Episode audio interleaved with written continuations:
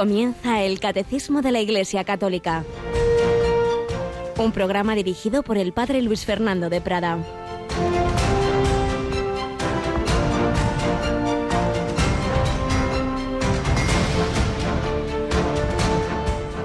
Estoy crucificado con Cristo. Vivo, pero no soy yo el que vive. Es Cristo quien vive en mí. Y mi vida de ahora en la carne la vivo en la fe del Hijo de Dios que me amó y se entregó por mí. Alabados en Jesús, María y José, muy buenos días en este jueves 23 de julio, fiesta de Santa Brígida de Suecia, que es una de los seis copatronos, ni más ni menos, que San Juan Pablo II puso para Europa. Podríamos añadirle a él, desde luego, que tanto luchó por Europa y que precisamente fue quien fue añadiendo patronos, copatronos a Europa, porque durante siglos solo lo fue San Benito de Nursia, el gran patriarca de Occidente, el gran iniciador del, del monacato en Occidente, el, que, bueno, toda esa red de monasterios que a fin de cuentas son los que en buena medida hicieron Europa después de la debacle del Imperio Romano, las invasiones, etcétera.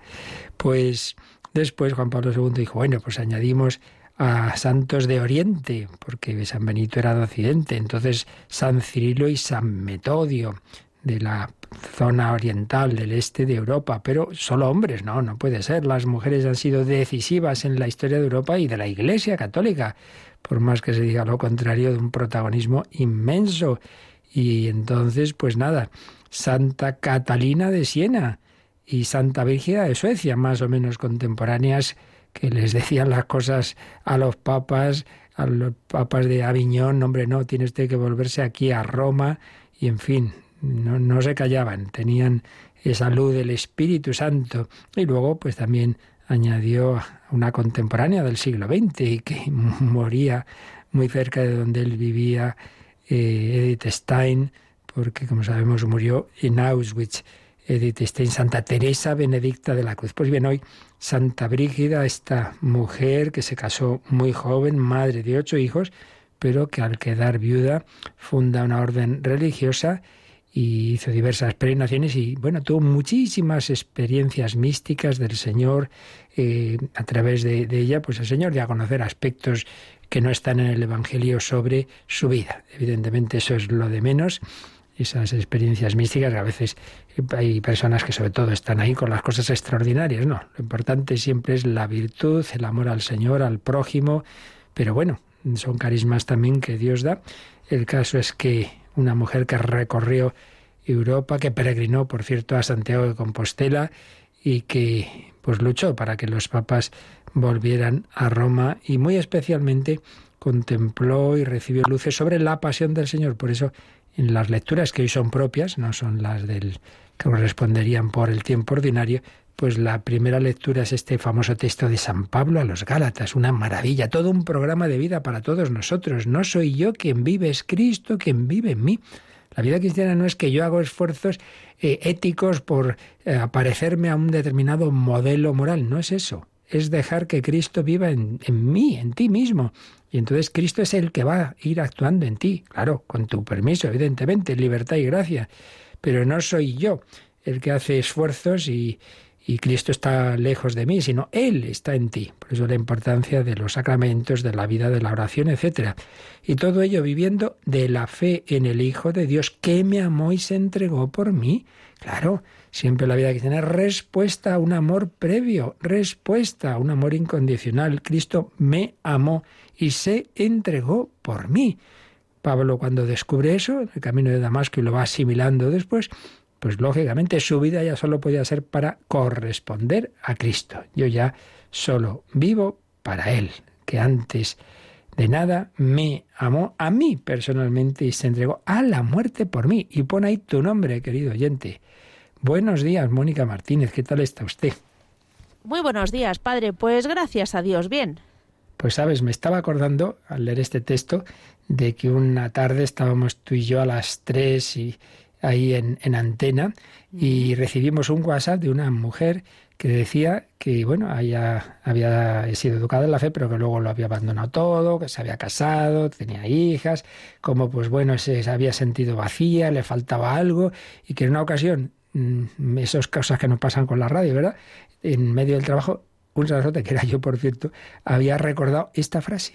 He dicho esta frase y que en ese momento le llegó al corazón, que se fue a confesar y que había cambiado la vida. ¿Te acuerdas que no se nos saltaron a los dos las, las lágrimas porque lo leímos en antena? Pues eh, algo me suena, no en concreto, pero sí, la verdad es que son muchos testimonios los que demuestran que el Señor se hace, bueno, pues compañero de camino y en el momento que lo necesitamos nos toca ese corazón y si el corazón está un poquito un poquito abierto, pues no puede más que responder un sí.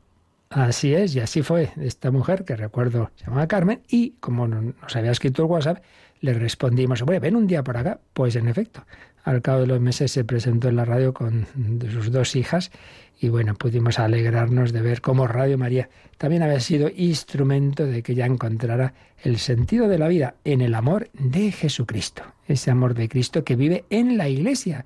Y por eso recordamos que este sábado, pues ahí tenemos en la diócesis de Huelva, van a vivir un momento importante que es la entrada de su nuevo obispo, ¿verdad, Mónica?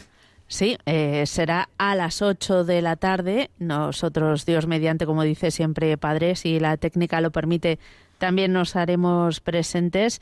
Y nada, pues es una alegría, como dice, para la diócesis y para toda la Iglesia presentes en efecto en este caso a distancia a través de la técnica porque las circunstancias que estamos viviendo y en este tiempo pues no nos permitirán hacerlo allí presencialmente, pero eh, la televisión local amablemente, tal como vamos a hablar el obispo, nos cede su señal y bueno, pues la compartiremos. Lo importante es oír y vivir esa ceremonia, rezar por don Santiago, el nuevo obispo de Huelva. Pues sí, y vamos a ir ya terminando con los rasgos que estamos recogiendo de la vida de este joven, Bernardo Francisco de Hoyos, que con 24 años, 24 años, pues vivió esa entrega a Jesucristo. Desde luego él tenía en el corazón ese amor de Cristo que le amó, que se entregó a la muerte también por él.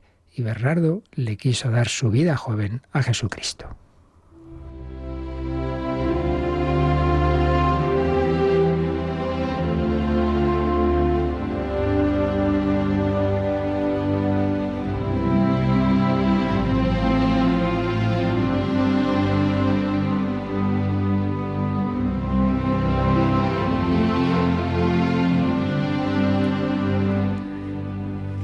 Bernardo Francisco de Hoyos, El poder de los débiles.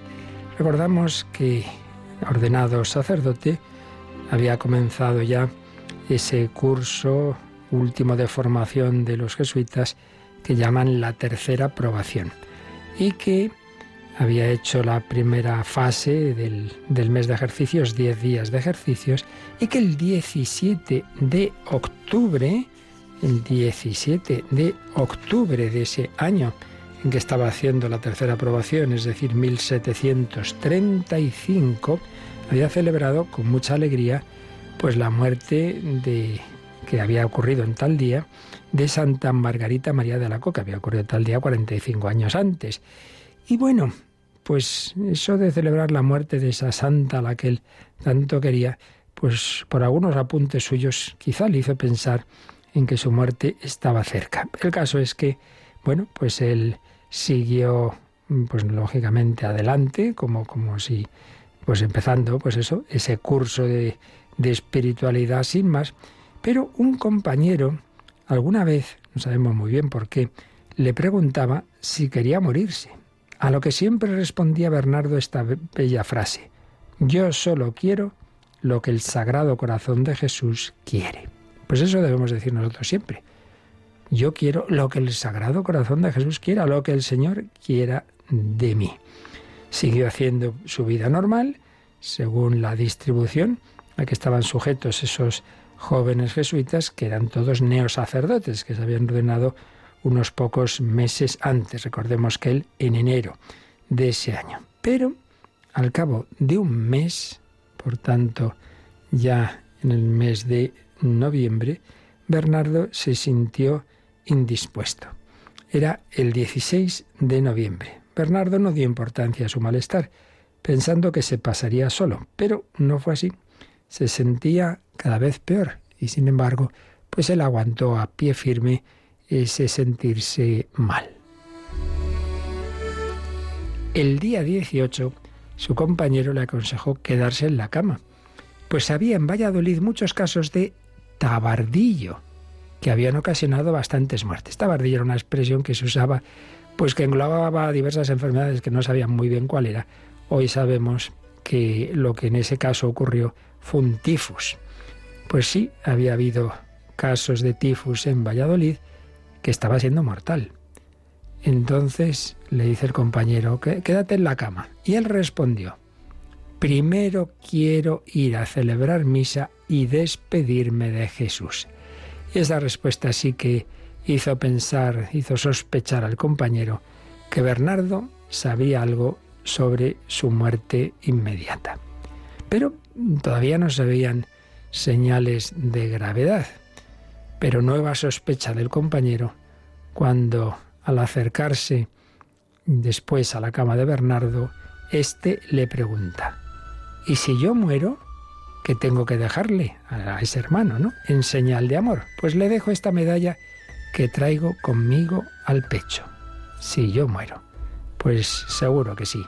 Que Bernardo, que había tenido tantas luces, tantas gracias del Señor, pues el Señor le había dicho que ya pronto se lo iba a llevar con él. Y en efecto, enseguida se agravó la enfermedad, se agravó ese tabardillo, ese tifus, con los signos, uno de ellos, una sed terrible que le devoraba, pero no se quejaba, no se quejaba.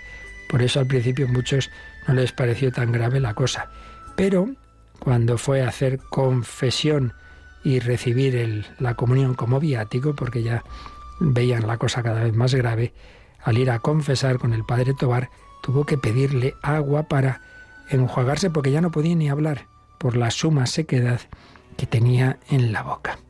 El padre Loyola, que había sido su director espiritual desde que entró en el noviciado, dice que la enfermedad solo le dejó fuerzas para mostrar el hábito que había adquirido de resignación en la voluntad de Dios, de paciencia, de obediencia, del tierno amor al corazón de Jesús y cuantas virtudes se pueden desear en un justo que está expirando.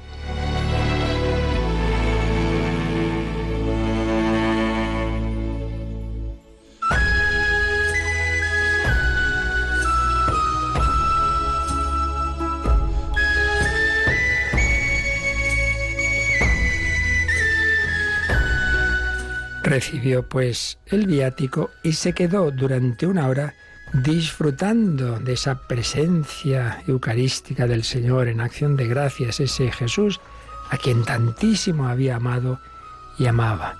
El padre rector que tanto quería a Bernardo porque había sido quien le había abierto las puertas del noviciado en Villa García y le había asistido hacía unos meses a su primera misa, le oyó repetir varias veces, oh, qué bueno es habitar en el Sagrado Corazón de Jesús. Pues buen consejo para todos nosotros. Qué bueno es habitar en el Sagrado Corazón de Jesús. Si habitas en ese corazón de Jesús también, tu muerte será en el corazón de Jesús. Y así fue. No era un punto y aparte, era el punto final de aquella vida que con 24 años se llevaba el Señor. Solo había podido disfrutar de su sacerdocio once meses. Al poco tiempo de administrarle la santa unción, puso su corazón y su vida en el corazón de Jesús donde había vivido. Era el martes 29 de noviembre de 1735. Bernardo había escrito hablando de los ímpetus del amor divino. Yo espero, escribió como la misma Santa Teresa, que en siendo voluntad de Dios he de rendir la vida a manos de tan amorosos matadores. Los ímpetus del amor de Dios le mataron la vida terrena para darle la vida divina. Cuando nos escandalizamos, cuando dudamos del amor de Dios, fíjate, esta persona joven ha muerto, pero hombre, tal y cual. Oye, que Bernardo tuvo una misión que el Señor le encomendó importantísima Y uno diría, pero bueno, Señor, no te entendemos.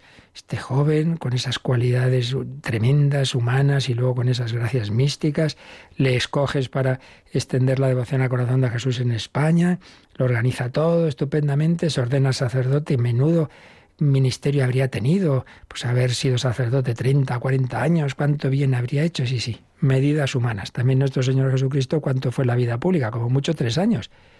Nosotros lo hubiéramos hecho distinto. Si es que lo importante no es el hacer, si Dios puede hacer todo en un segundo. Lo importante es la entrega del corazón, la vida, la entrega de la vida, el amor. Bernardo ya la había cumplido, ya era santo, había entregado su vida. Eso es lo que hará fecundo ese ministerio. Y luego después, pues eran todos esos colaboradores que le había buscado los que harán lo que él no pudo hacer. Así que no nos escandalicemos. El Señor pues tiene estos caminos. Y se llevó a Bernardo con 24 años, a Teresita, eh, dos siglos después con también 24 años y, lo mismo haya pasado, o con menos edad, mm, Estanislao de Cosca con 17, Luis Gonzaga, veintitantos también, San Juan Bermans, jóvenes que habían entregado la vida al Señor. Lo importante es esto, que vivamos, que habitemos y que muramos en el sagrado corazón de Jesús. En Él confiamos y nos encomendamos a Bernardo de Hoyos para que nos ayude a nosotros a vivir así. Cristo me amó, se entregó a la muerte por mí. Para mí la vida es Cristo y una ganancia al morir. No soy yo quien vive, es Cristo quien vive en mí. Vivo de la fe en el Hijo de Dios, que me amó y se entregó a la muerte por mí.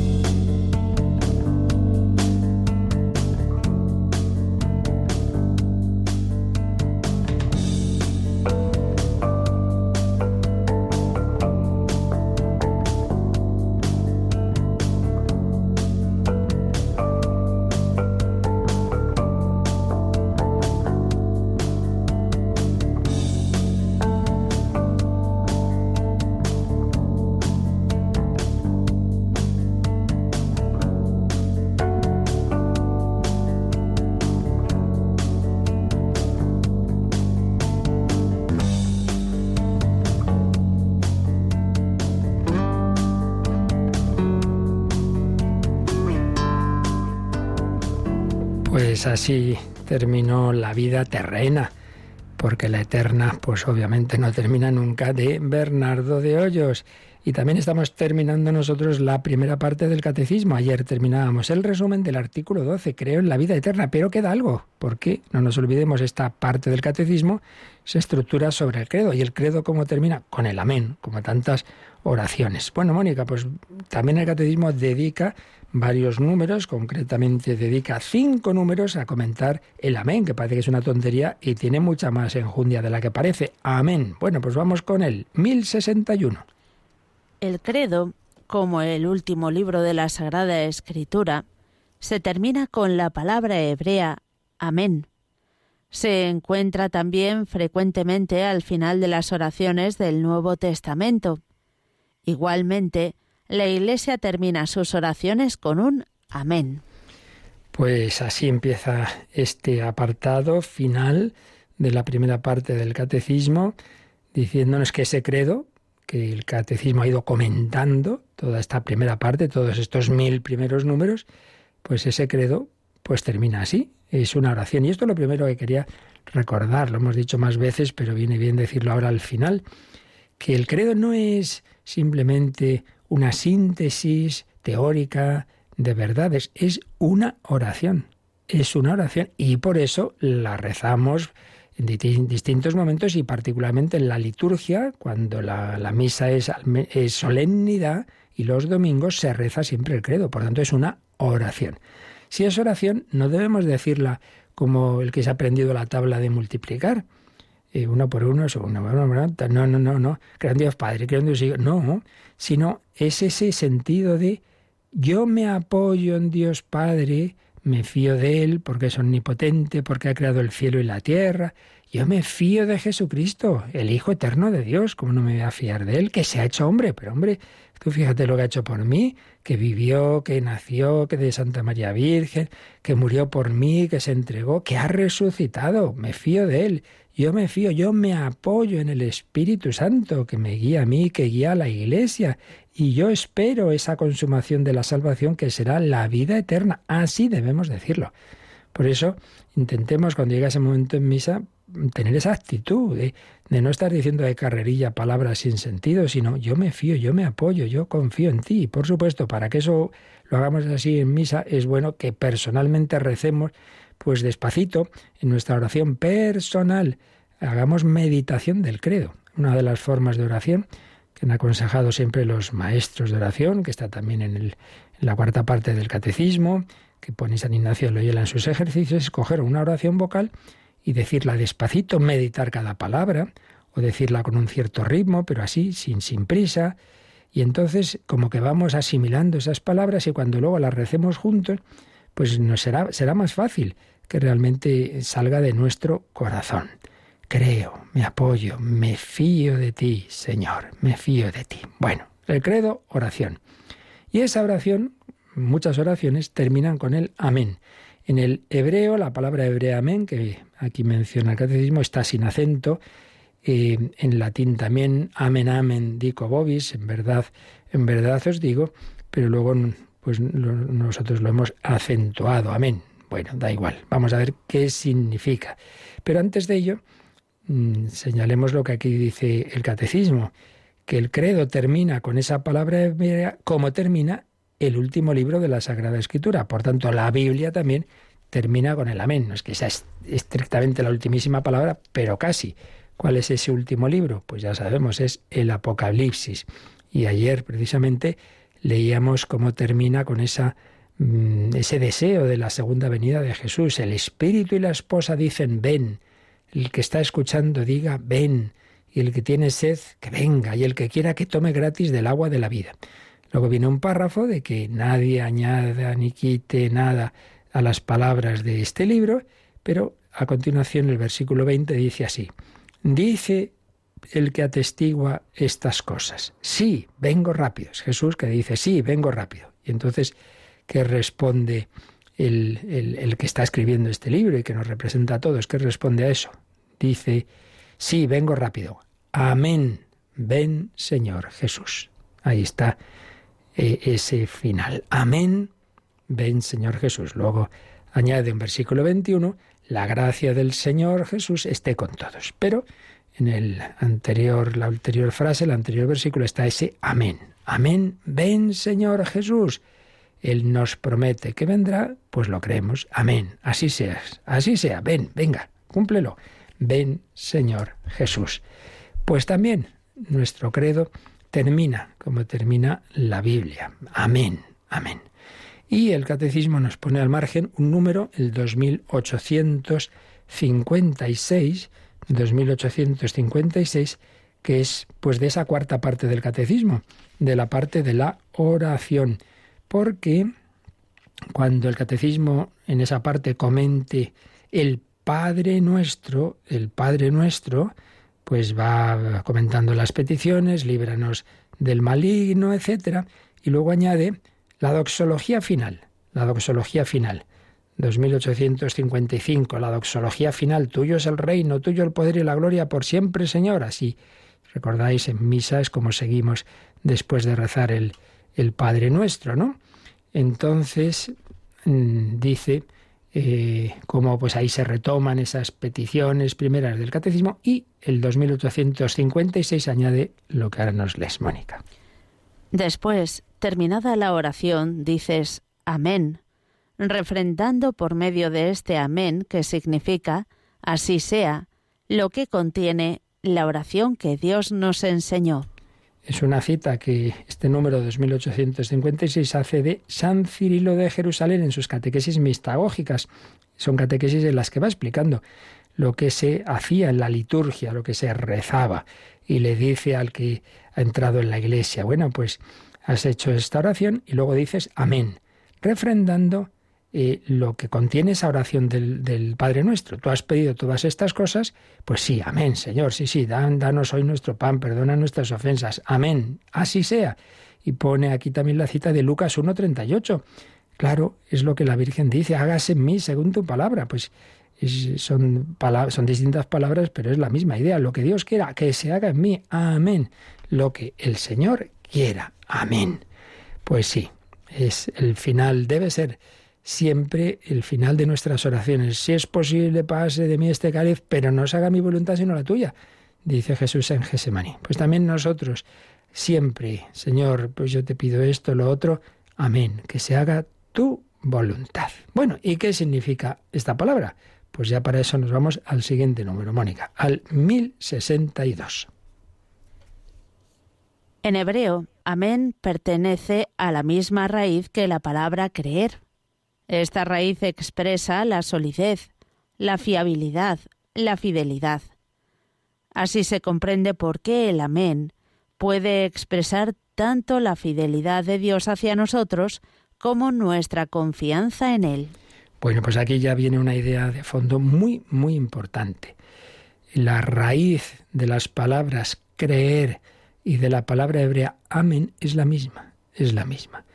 Entonces, ¿qué significa esto? Pues que yo creo, yo creo, porque, porque Dios me da motivos para fiarme de Él, porque esa raíz, esa raíz común, eh, ¿qué es lo que significa? Que expresa solidez, fiabilidad, fidelidad. Entonces, si Dios es, claro, fiable, ¿por qué? Porque, porque Él es la roca firme, porque Él no engaña, porque Él es eterno, porque Él es omnipotente, pues entonces me puedo fiar. Hay gente que no te puede fiar un pelo, te dice una palabra y luego, bueno, bueno, no, yo no, yo no dije eso. Dios sí, el cielo y la tierra pasarán, mis palabras no pasarán, no pasarán. Bueno, pero esta persona pasará, a lo mejor mañana ya no está aquí. Dios siempre, sí, sí, yo estaré con vosotros todos los días hasta el fin del mundo, Dios eterno. Entonces, la solidez de Dios, su fiabilidad, su fidelidad, son el fundamento para que yo me fíe de Dios. Por eso dice que se comprende que esta palabra puede expresar, por un lado, mi fe en la fidelidad de Dios y por otro lado, pues eso, que como Dios es fiel, pues yo confío en Él. Y para esto, también para profundizar en ello, el catecismo nos remite a un número que este ya lo vimos muy al principio, que es el 214. Este está precisamente cuando estábamos hablando el primer artículo del creo, creo en Dios. ¿Cómo es Dios? ¿Cómo es Dios? Dios, el que es, que es verdad y amor. Bueno, pues de ello releemos ese número 214. Dios, el que es, se reveló a Israel como el que es rico en amor y fidelidad. Estos dos términos expresan de forma condensada las riquezas del nombre divino. En todas sus obras, Dios muestra su benevolencia, su bondad, su gracia, su amor, pero también su fiabilidad, su constancia, su fidelidad, su verdad. Doy gracias a tu nombre por tu amor y tu verdad. Él es la verdad porque Dios es luz y en Él no hay tiniebla alguna. Él es amor, como lo enseña el apóstol Juan.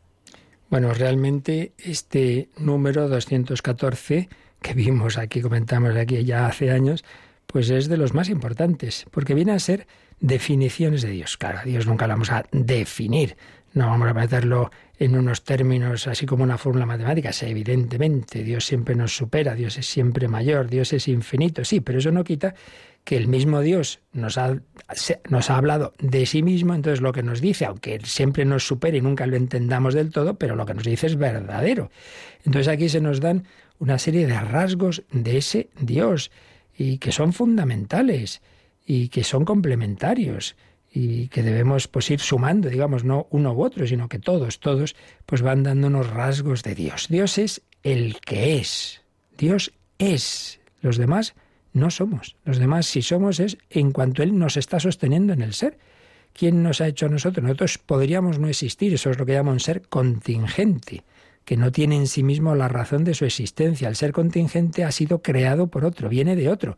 ¿Dónde viene este niño? De sus padres, y este de sus padres. Bueno, ¿y esto de dónde? Y al final venimos, venimos todos de Dios. Pregunta típica del niño en catequesis, ¿quién ha hecho a Dios? Nadie. Dios es. Dios sí que es ser necesario, Dios tiene en sí mismo la razón de su existencia y Dios es el que es, yo soy el que soy.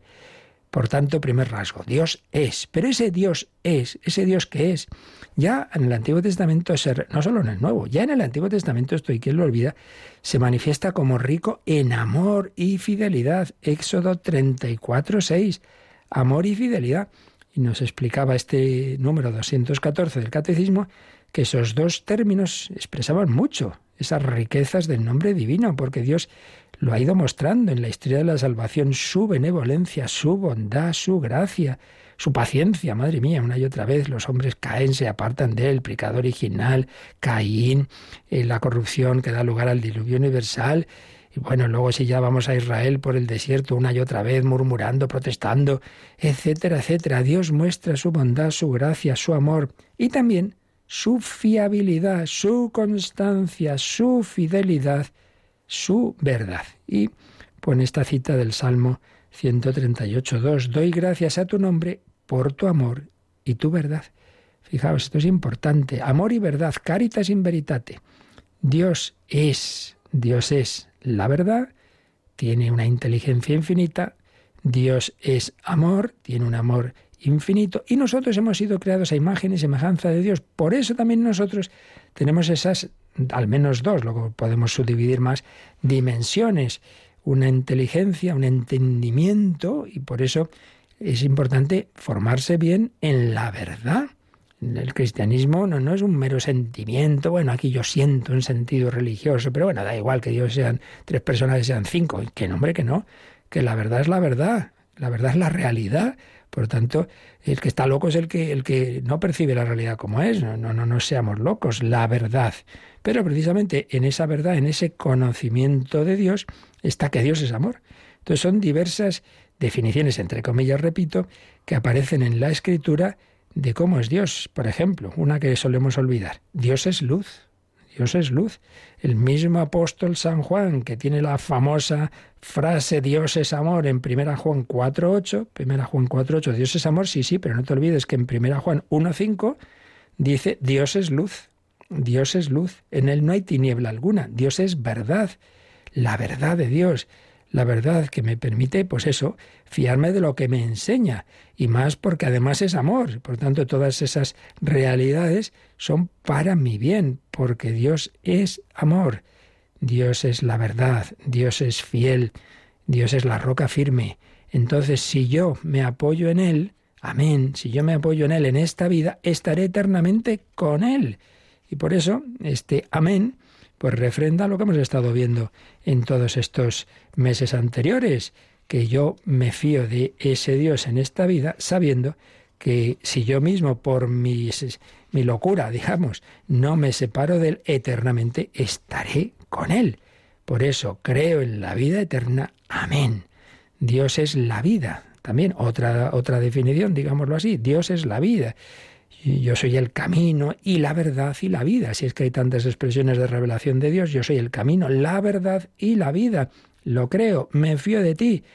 Una vida eterna. Por tanto, si yo como Bernardo de Hoyos muero en la verdad de Dios, si yo muero en el corazón de Jesús, estaré para siempre con Él. Qué bien, qué bien. Vamos a estar así. Qué bien estamos aquí unidos al Señor y no te cuento cómo será en la vida eterna.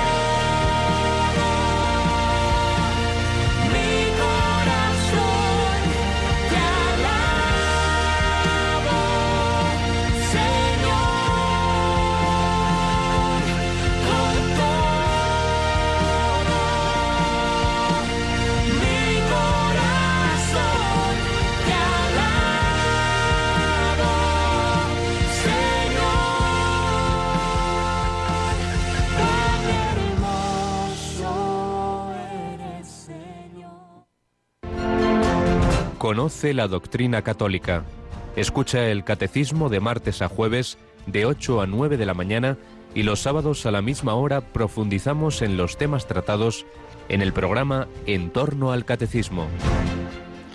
Bueno, Mónica, daban ganas de quedarse ahí cantando toda la mañana. Sí, la verdad es que sí. Bueno, Atenas y John Carlo eran los que cantaban y, bueno, eh, ¿qué decir? Lo han oído los oyentes. La verdad es que eso, uno dice, uy, ¿cómo será en el cielo? ¡Qué maravilla, qué maravilla! Y todo el coro de los ángeles, con todo mi corazón, te adoro, te alabo, Señor, te doy gracias a lo que Dios nos llama, que tontos somos buscando tantas bagatelas en este mundo. Amén. Sí, Señor, me fío de ti. Estamos comentando esta última palabra del credo y última palabra de esta primera parte del catecismo, 1061, 1062 y sigue profundizando en el significado del amén, el número 1063. Vamos con él. En el profeta Isaías se encuentra la expresión Dios de verdad, literalmente Dios del amén, es decir, el Dios fiel a sus promesas. Quien desee ser bendecido en la tierra, deseará serlo en el Dios del amén. Nuestro Señor emplea con frecuencia el término amén, a veces en forma duplicada, para subrayar la fiabilidad de su enseñanza, su autoridad fundada en la verdad de Dios.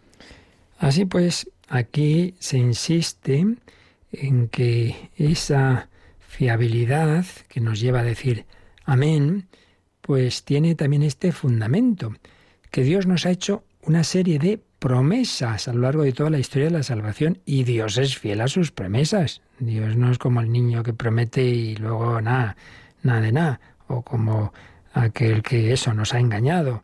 No, no, no, Dios es fiel. Y por eso en Isaías, gran profeta, Isaías pues tiene esa expresión Dios de verdad, Dios de la verdad, pero literalmente es Dios del amén. Y ya hemos dicho que amén tiene esa raíz que indica la fidelidad.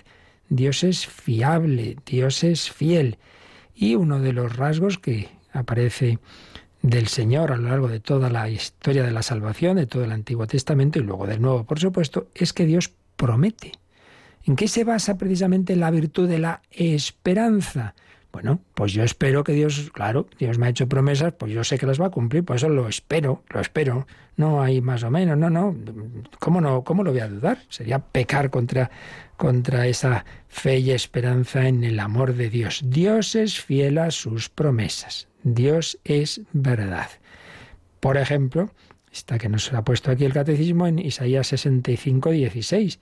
Quien desee ser bendecido en la tierra, deseará serlo en el Dios del Amén. No nos olvidemos que la carta magna, ya pasando al Nuevo Testamento, de la enseñanza de Jesús, siempre se suele decir que está en ese sermón del monte y que empieza sobre todo con las bienaventuranzas. Y las bienaventuranzas todas tienen un sentido de promesa. Bienaventurados los pobres, porque de ellos es el reino de los cielos. Bienaventurados los mansos, porque ellos heredarán la tierra. Bienaventurados los que lloran, porque ellos serán consolados son diversas promesas que hace el Señor, los hambrientos y sedientos de justicia, porque ellos serán saciados, los misericordiosos porque obtendrán misericordia, los limpios de corazón porque verán a Dios, los pacificadores porque serán llamados hijos de Dios. Ahí en futuro Jesús promete, promete. Entonces nos podemos fiar, hombre, ¿cómo no te vas a fiar de ese Dios eterno, roca sólida, firme, veraz, pero sobre todo cuando nos ha manifestado su amor todo, en toda la historia, pero ya no digamos en la encarnación, pero hombre, qué más quieres y esperas, un Dios que comparte la vida de sus criaturillas, que nace en un pesebre, que lleva esa vida humilde, oculta en Nazaret, y luego esa vida pública entre tantos problemas y sacrificios, y sobre todo, sobre todo, que es capaz de morir por cada uno de nosotros. Cristo me amó y se entregó la muerte por mí. Pues chico, si ya no te fías de nuestro Señor, ah, pero, pero ¿y será verdad? Ha resucitado, ha resucitado. Entonces tienes motivos, por un lado, para fiarte de su omnipotencia, que no impide el sufrimiento, y él mismo ha pasado por él y por la muerte, sí, pero, dice San Pablo, nosotros sabemos que Dios es capaz de resucitar a los muertos, él mismo ha resucitado. Sí, pasa por la muerte, pero para vencerla, Fíate de su omnipotencia y fíate de su amor, porque cuando ya Jesús resucita, pues no va a echarles la bronca a todos sus discípulos, sino a consolarles, a animarles y a, decir que, que, están perdonados y que encima a través de ellos Dios quiere seguir perdonando a quienes perdonen los pecados, les quedan perdonados. Y dice el catecismo también que nuestro Señor Jesucristo, cuando va haciendo enseñanzas, a veces precisamente resalta o insiste en que nos fiemos de él usando esa expresión. En la traducción latina habitual del Nuevo Testamento estaba esta expresión amen, amen, dico vobis. En verdad, en verdad os digo. Entonces, en efecto, podemos ver, aquí nos pone, nos pone una cita del Sermón del Monte, varios versículos del capítulo 6 de San Mateo, donde Jesús, esa enseñanza, pues la, utiliza, o sea, al hacerla, dice, en verdad os digo. Luego, bueno, se puede traducir de distintas formas. Por ejemplo, el Padre Manuel Iglesias en su Nuevo Testamento dice, pues os digo de verdad. Pero en San Juan eh, aparecen varias veces que dos veces dice, en verdad, en verdad. En verdad, en verdad os digo, como todavía más claro. Entonces, por ejemplo, el poema de Iglesias traduce de verdad os aseguro, pero la traducción litúrgica de la conferencia episcopal dice directamente eso, repite también, en verdad, en verdad os digo. Entonces, el Señor a veces insiste en esa expresión, dice el catecismo, para subrayar la fiabilidad de su enseñanza, que nos fiemos del hombre. En verdad, en verdad os digo, el cielo y la tierra pasarán, mis palabras no pasarán. Fiaros de mí, fiaros de mí. ¿Y por qué? Hombre, porque quien promete, quien lo dice, ni, ni quiere ni puede engañarse ni engañarnos. No se engaña, es omnipotente, es la infinita sabiduría, pero además es amor. No quiere engañarnos. Es la verdad, es el amor. Y entonces en este número 1063 vienen un par de números marginales. Vamos a ver si nos da tiempo a leer por lo menos el primero. El 215, el 215, eh, ahí pues es el, el, que viene después del que veíamos antes, del, del, de ese de las definiciones de Dios como verdad, amor y fidelidad, del 214. A continuación viene, desarrolla lo de que Dios es la verdad. Dios es la verdad. Y ahí viene este 215 que vamos a, a releer. Es verdad el principio de tu palabra, por siempre, todos tus justos juicios. Ahora, mi Señor Dios, tú eres Dios, tus palabras son verdad. Por eso las promesas de Dios se realizan siempre. Dios es la verdad misma, sus palabras no pueden engañar. Por ello el hombre se puede entregar con toda confianza a la verdad y a la fidelidad de la palabra de Dios en todas las cosas. El comienzo del pecado y de la caída del hombre fue una mentira del tentador que indujo a dudar de la palabra de Dios, de su benevolencia y de su fidelidad. Pues muy importante, cuando el catecismo estaba en esos, en esos primeros capítulos explicándonos lo que sabemos de Dios y que nos ha dicho que Dios es el que es y luego que es verdad y que es amor, pues desarrolla estos dos aspectos. Dios es la verdad en los números 215 y 216 y que Dios es amor en los 218 a 221. Pues bien, el primero de este apartadito de Dios es la verdad es el que acaba de leer Mónica, el 215, y eh, comienza por citas del Antiguo Testamento. Primero ha leído una frase del Salmo 119. Es verdad, es verdad el principio de tu palabra, por siempre, y todos tus justos juicios, todo eso es verdad, dice el salmista. Y en el segundo libro de Samuel 7:28, una oración, ahora mi Señor Dios, tú eres Dios, tus palabras son verdad, tus palabras son verdad. Entonces, si Dios es verdad, si todas sus palabras son verdad, siguiente consecuencia, las promesas de Dios se realizan siempre. Claro, lo que Dios promete se cumple, se realiza, porque Dios es la verdad misma, sus palabras no pueden engañar. Y consecuencia, por ello el hombre se puede entregar con toda confianza a la verdad y a la fidelidad de la palabra de Dios en todas las cosas. Claro, vivimos en un mundo en el que ya nadie se fía de nadie en que se dicen yo estaré contigo toda la vida hasta que la muerte nos separe, a los seis meses separados. Pero bueno, pero, pero, pero, pero ¿a qué estamos jugando? Y, en tantos, bueno, no digamos en la política. Eh, me comentaba hace años, recuerdo, un, un, amigo, y tú fíjate, cuando hay elecciones ves los, los programas de los partidos políticos, los puedes ver en internet. En cuanto se han hecho las votaciones, vete a buscarlos, ya han desaparecido varios, los han quitado, para que no comparen enseguida. Digo, oiga, que usted prometió esto y no lo ha cumplido. Madre mía dice un gran tratadista político, que el principal elemento de la política internacional es la mentira. Pues estamos buenos. La mentira. Y así es. El demonio es el príncipe de la mentira. la primera guerra es siempre la guerra de la verdad. Por eso la guerra de la propaganda en las que, se da siempre en toda guerra y estamos en guerra, no lo olvidemos. Hay una guerra entre Cristo y Satanás y por ello las mentiras siempre contra Cristo, contra la Iglesia, las leyendas negras, el, resaltar lo negativo, el no contar lo positivo, pues es así, la mentira. Y Dios en cambio es la verdad. Nos fiamos de Él. El hombre se puede entregar con toda confianza a la verdad y a la fidelidad de la palabra de Dios en todas las cosas. Y en cambio, el comienzo del pecado y de la caída del hombre primer pecado, el pecado original, fue una mentira del tentador que indujo a dudar de la palabra de Dios, de su benevolencia y de su fidelidad. Esto es muy importante. No, no, no, no, no. No creáis lo que os ha dicho Dios, es que Dios tiene envidia de vosotros. Es lo que. Si es que es increíble el pasaje ese del, del, pecado original, increíble, con un lenguaje evidentemente que usa determinados símbolos, pero transmitiendo unas verdades tremendas.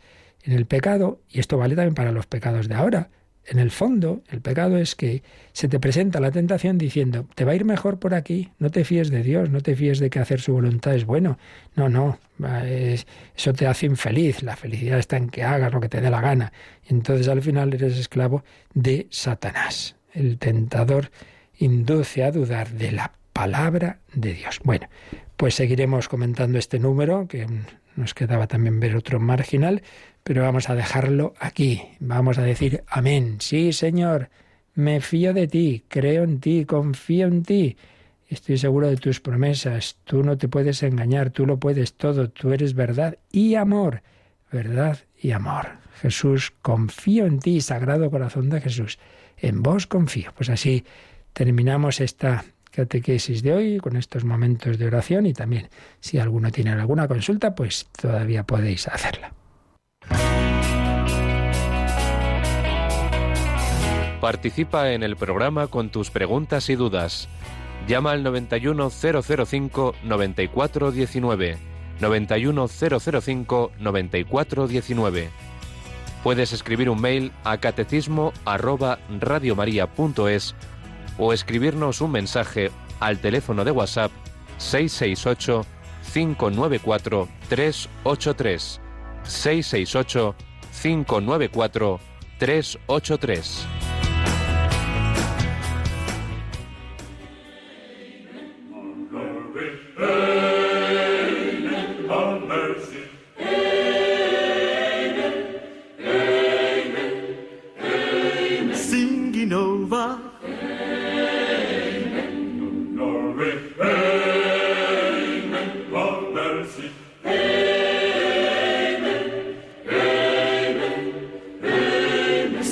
you, baby. Hey. Right the manger. Hey. Christmas morning. Hey. Amen. Amen.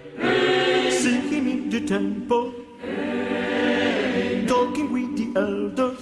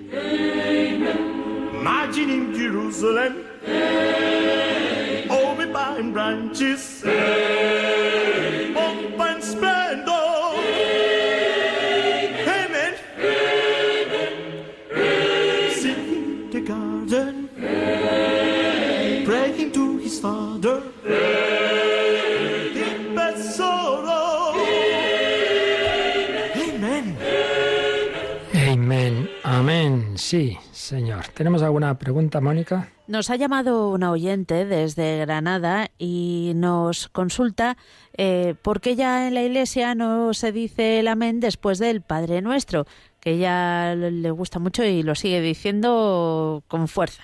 Pues, bueno, en la iglesia. en la misa. ah, en la misa, vale, vale.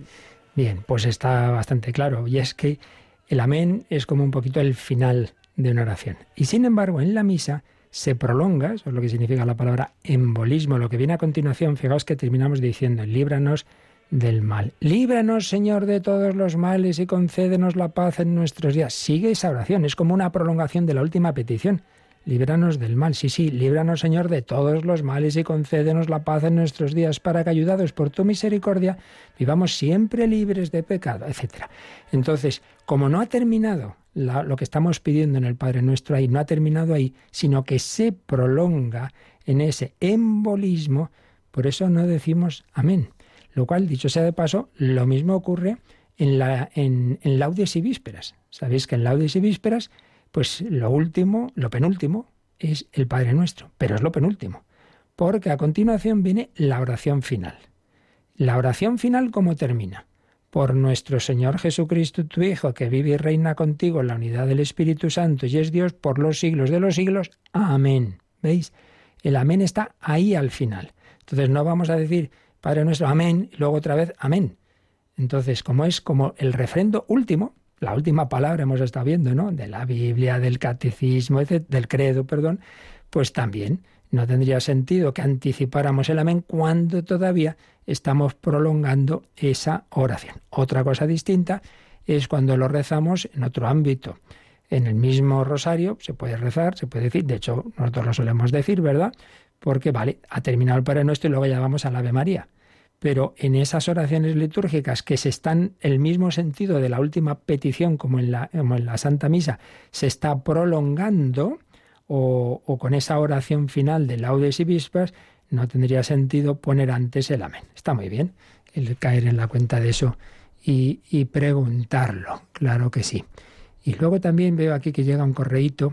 Mi pregunta es si el infierno, el purgatorio y el cielo son por niveles y si es así, quiénes son los que van en cada nivel, si son según los pecados. A ver, lo segundo no puedo responder porque ya hemos dicho muchas veces que hay cosas que ya que no sabemos, solo podemos hablar en base a lo que Dios nos ha revelado. Pero sí que la primera idea eh, pues está de fondo de todo lo que hemos estado explicando estos meses, a saber que lo que la relación que tengamos con Dios en la eternidad es, es dependiente de cómo hemos terminado nuestra relación con Él en esta vida. Y eso es siempre único, intransferible, es personal. No hay dos relaciones iguales. Eso pasa en esta vida. No, no, no puedo decir yo soy igual de amigo de fulanito que de zutanito. Mira, cada relación de amistad es personal. Incluso un padre querrá muchísimo a todos sus hijos, pero a cada uno de una manera distinta y viceversa. Entonces, también pasa así con Dios. Dios da unas gracias distintas a Bernardo, a Francisco, a Teresa, a Ignacio, a cada uno le lleva por un camino y la respuesta de cada uno es distinta también. Entonces, según sea nuestra respuesta en positivo o en negativo, pues también será Claro, pues cómo quedemos tras, el, tras la muerte, obviamente. Por eso el purgatorio, pues en unos casos será muy breve, por hablar en nuestros términos, y de mayor o menor intensidad según la situación de purificación que uno necesite. Y el cielo, pues no es el mismo, desde luego, el de la Virgen María y grandes santos, que el del que se ha salvado por los pelos. Pues, pues, pues hombre, lo previsible es que no, evidentemente. Y podemos pensar lo mismo del infierno. Luego ya el tema de decir, bueno, pero eso será según qué pecados ha habido, ¿no? Ahí ya, pues eso siempre ha aparecido en determinadas reflexiones y tal, pero ahí no podemos responder desde la fe, desde la teología con certeza. Pero lo cierto y verdad es que en efecto no son sitios en los que todo el mundo está ahí de la misma manera, no, porque depende en todos los casos, sea para lo bueno como para lo malo, de la relación personal de cada uno con Dios, que en cada caso es distinta, única e intransferible. Esa es la clave de lo de la escatología que hemos intentado transmitir todo este tiempo, que, que, depende de nuestra respuesta personal a la gracia de Dios, que a su vez, pues Dios a cada uno pues le da distintos talentos, como dice las parábolas. Bueno, pues lo dejamos, pedimos al Señor su bendición para vivir este día en esa amistad, en crecer en el amor de Dios. La bendición de Dios Todopoderoso, Padre, Hijo y Espíritu Santo, descienda sobre vosotros. Alabado sea Jesucristo.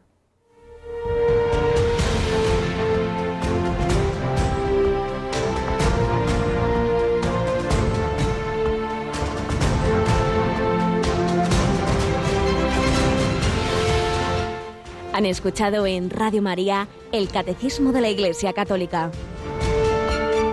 un programa dirigido por el Padre Luis Fernando de Prada.